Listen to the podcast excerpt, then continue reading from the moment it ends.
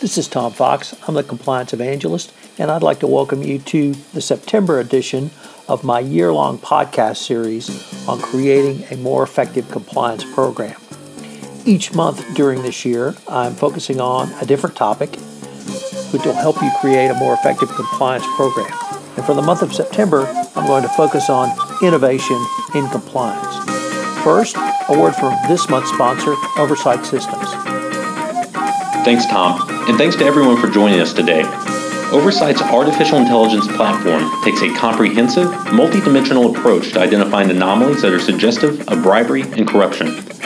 Our analytics look across various dimensions such as employees, attendees, vendors, and countries over an extended time period.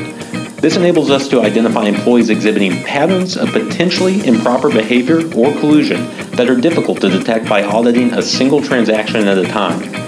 Based on the analysis, employees or vendors engaged in risky behavior are presented in a risk ranked format for easy examination.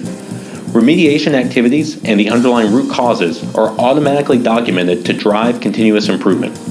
Oversight clients can easily demonstrate to the board, and if ever necessary, to the regulatory authorities, that proactive monitoring of business transactions for anti bribery and corruption risk is an integral part of company operations. With Oversight's Insights on Demand, you can have a best practice approach to identify possible violations in travel and entertainment and procure to pay programs. For more information, visit us at oversightsystems.com. Innovation indeed. I hope you will join me for the entire one month series on innovation. I'm going to take a look at artificial te- intelligence, social media, leadership, and structural innovations. I think you will find it a fascinating month, and at the end of the month, you will have multiple tools and techniques which you can utilize to make your compliance program not only more effective, but operationalized, more efficient, and helping you to create greater profitability for your organization. This podcast, One Month to a Better Compliance Program, is a part of the Compliance Podcast Network. Day 10 Super Forecasting in Compliance. Next, we consider super forecasting and its use by the compliance function. Imagine that as a chief compliance officer, you could create a team which might well dramatically improve your company's compliance and risk forecasting ability. But to do so, you would be required to expose just how unreliable the professional forecasters you have using have been. Could you do so, and more importantly, would you do so? I've been thinking about that question quite a bit as I have researched the area of super forecasting. Most generally, this is the predictive capability that organizations have used. However, the new super forecasting movement, led by Philip Tetlock and others, has been gaining strength and helped to improve this capability. The concepts around super forecasting came of age after the intelligence failures leading up to the Iraq War.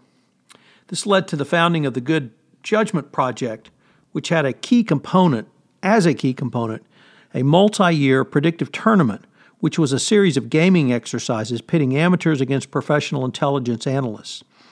The results of the Good Judgment Project were presented by Tetlock and Paul Schoemaker. They had three general observations. First, talented generalists can outperform specialists in making forecasts. Second, carefully crafted training can enhance predictive acumen. And third, well run teams can outperform individuals. I don't think there's any surprises there.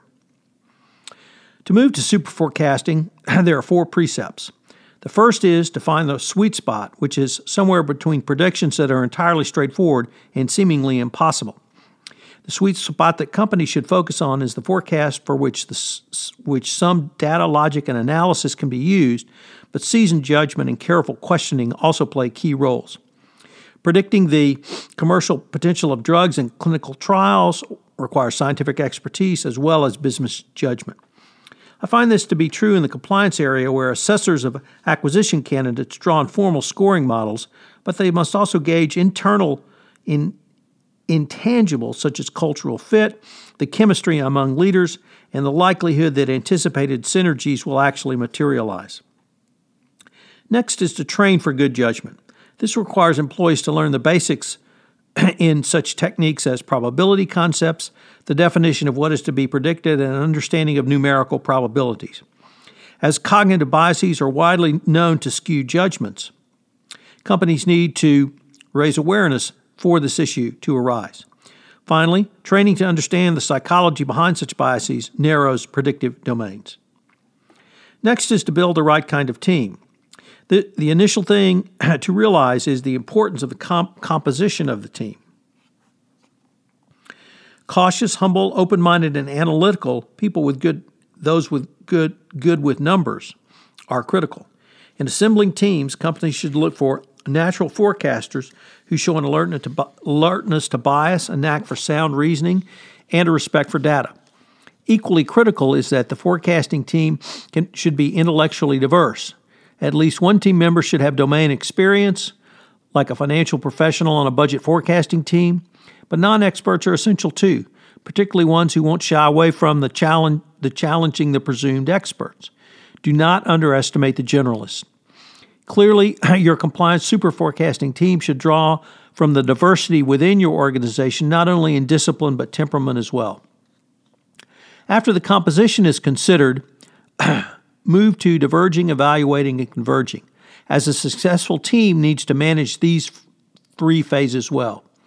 In the diverging phase, the issue is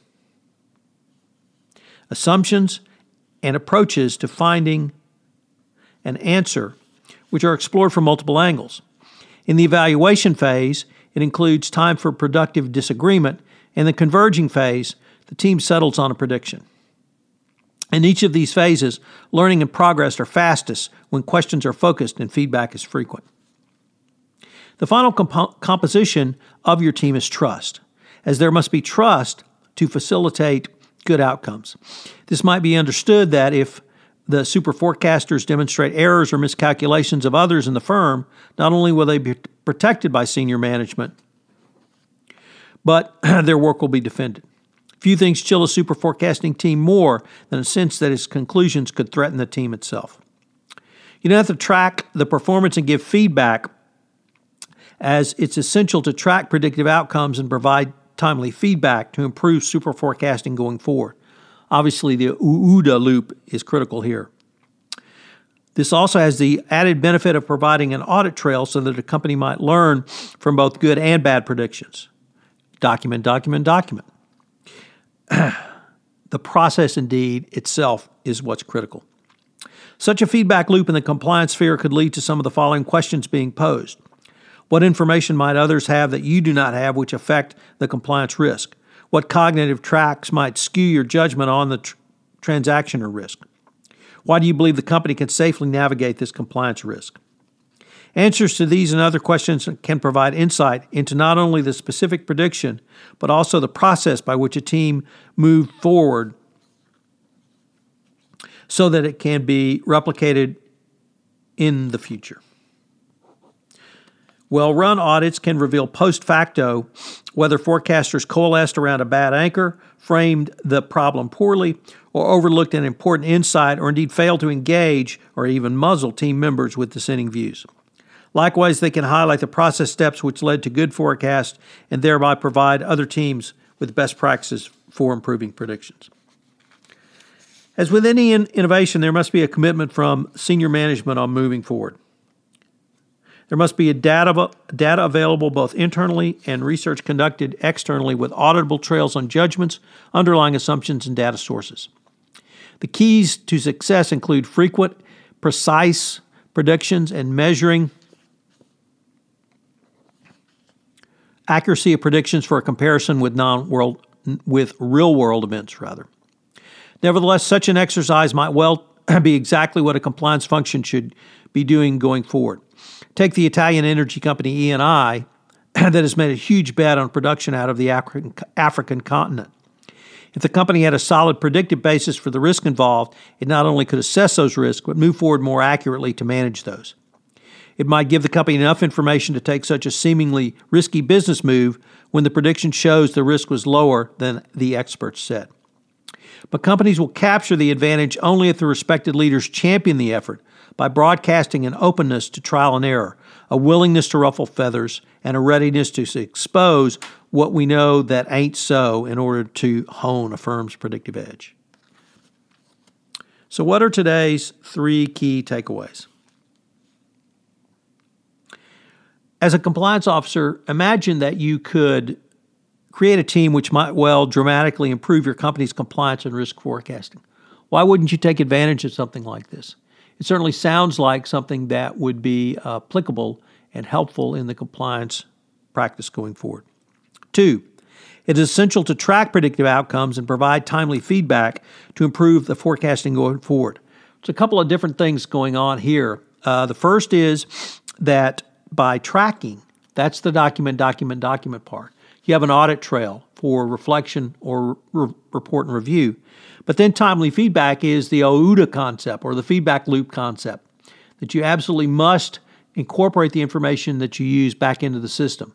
Or if you've ever been in front of Hui Chen at the department when she was at the Department of Justice, her question would be not only what did the data show, but how did you use it? And number three, like any innovation, there must be a commitment from senior management on moving forward. I cannot emphasize this enough, whether that commitment is on your compliance program or something as innovative as super forecasting. Your compliance, excuse me, your senior management must be committed to this moving forward. This is Tom Fox. I hope you have enjoyed day 10 of one month of innovation and compliance and I hope you will join me tomorrow for day 11. This is Tom Fox again. I'd like to thank you again for listening to this episode of One Month to More Effective Innovation and Compliance. If you have listened to this podcast on iTunes, I hope that you would rate our podcast as would help in our rankings and help get the word out about the only monthly podcast series in compliance, which will help you create a better compliance program. Also, if you have any questions, please feel free to email me at tfox at tfoxlaw.com. This is Tom Fox. I hope you've enjoyed this episode, and I hope you'll join me again tomorrow. This podcast is a part of the C Suite Radio Network. For more top business podcasts, visit c-suiteradio.com.